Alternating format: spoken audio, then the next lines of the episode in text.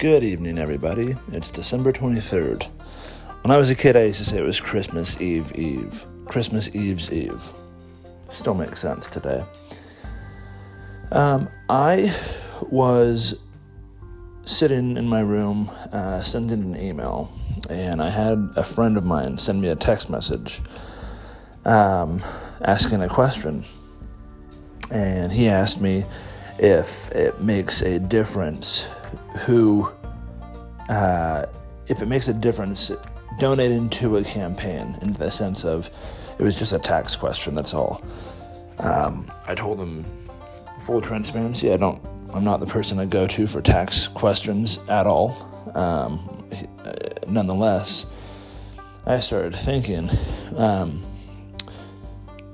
some politicians have already started campaigning for 2022 um, in the sense of governors and whatnot. Specifically, um, Gavin Newsom, the governor of California.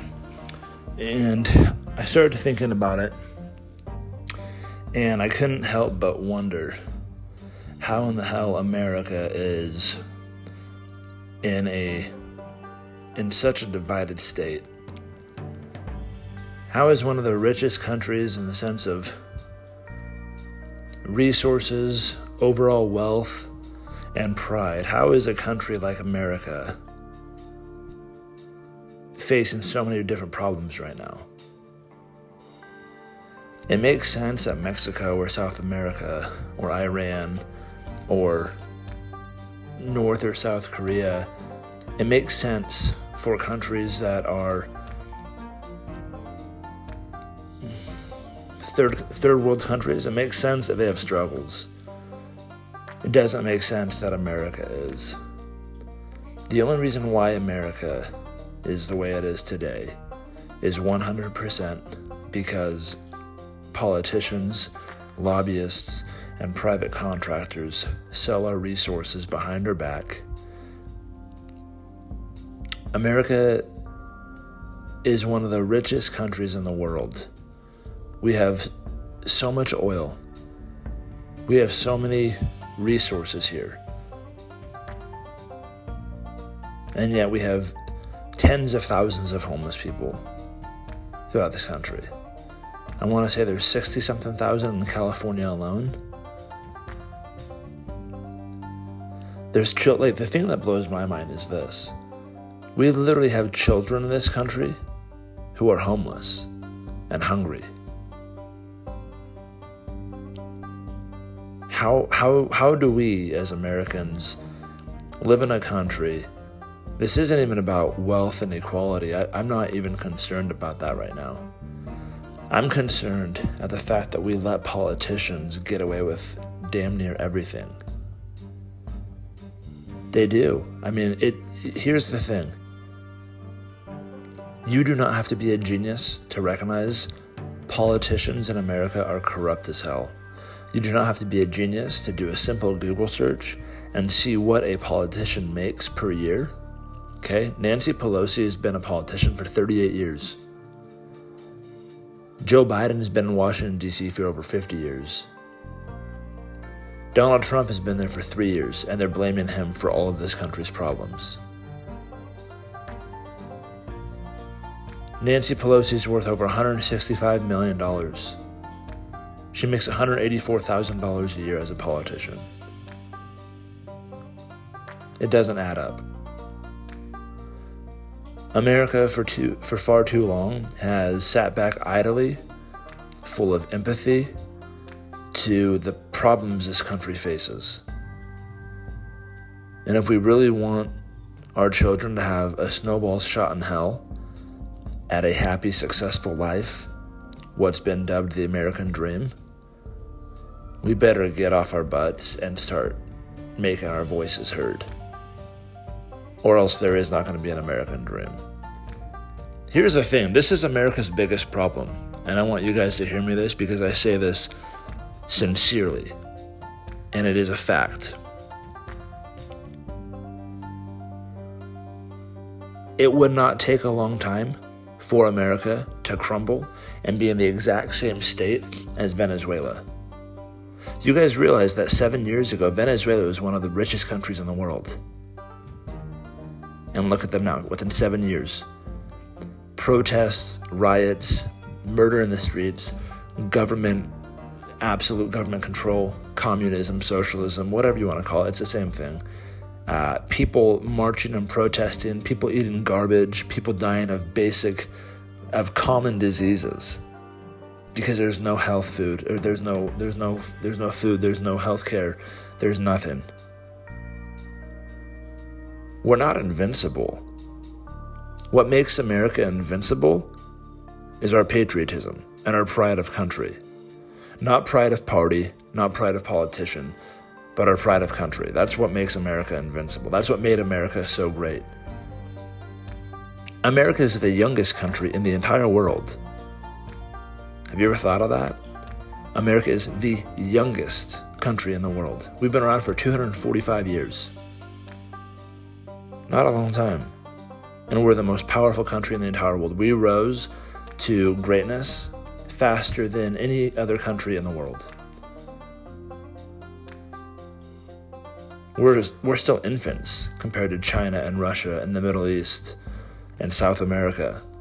We're infants. We have a lot to learn. And it needs to start with being with, with humility.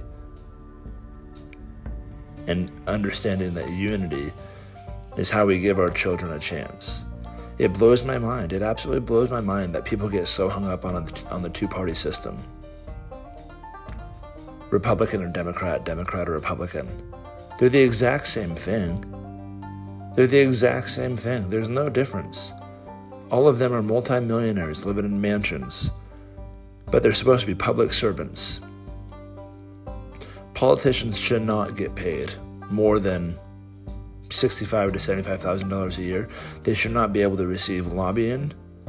They should not be able to be bribed by lobbyists or organizations for their votes. They should be closely monitored and they should not be able to serve more than two terms. There's no reason why Nancy Pelosi should be in there for 38 years, or Joe Biden should be there over 50 years. There's absolutely no reason. And it's not just them. It's Dianne Feinstein, and it's not just Democrats, it's Republicans. You have Republicans who've been there for 25, 30 plus years. All of them. There needs to be a two term.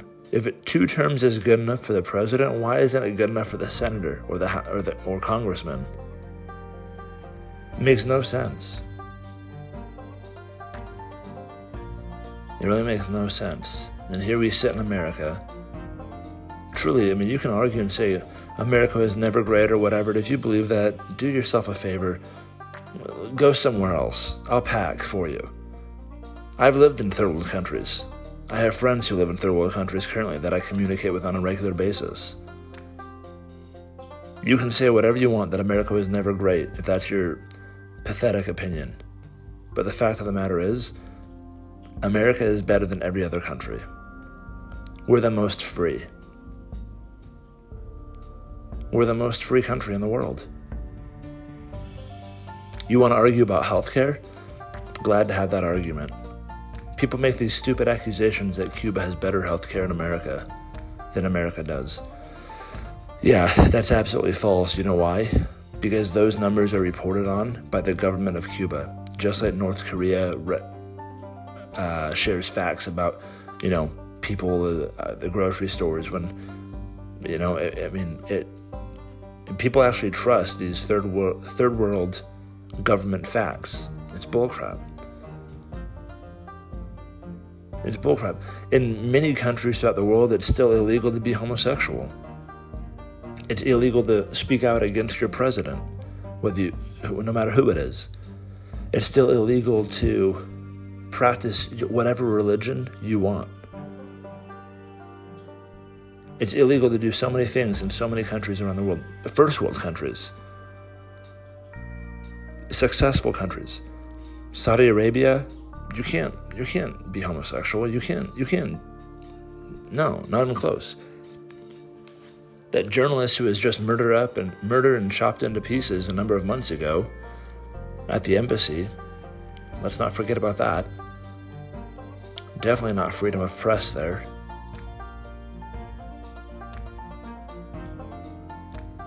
It's not a. It, the greatest tragedy America will ever face is that one day we'll look back and be like, you know what? Damn it. If we would have just worked together we would have been better than we could imagine. But America will never reach its full potential. Never. America will never ever meet, reach its full potential. Because people are too divided. People rely too much on one party or the other. They don't trust one party or the other. The two party system is built to do exactly what it's doing today create division. You realize that George Washington, the first president we had, he wasn't a part of a party, right? You guys understand that? He was part of the Whig Party. There was no Democrat, there was no Republican Party then. Those came later people realize that the two party system is a way to keep people in civil unrest, to create division, to create teams. I mean, look at the Civil War. The Civil War was only 130 years ago, 140 years ago. Look how insane that was. 130, 140 years ago. That was one and a half generations ago. That's insane. That was a two party system because of a difference of, uh, in ideas. Clearly, one idea was terrible. Obviously, I'm referring to the South and their desire for slavery, which, might I add, today is the modern Democratic Party.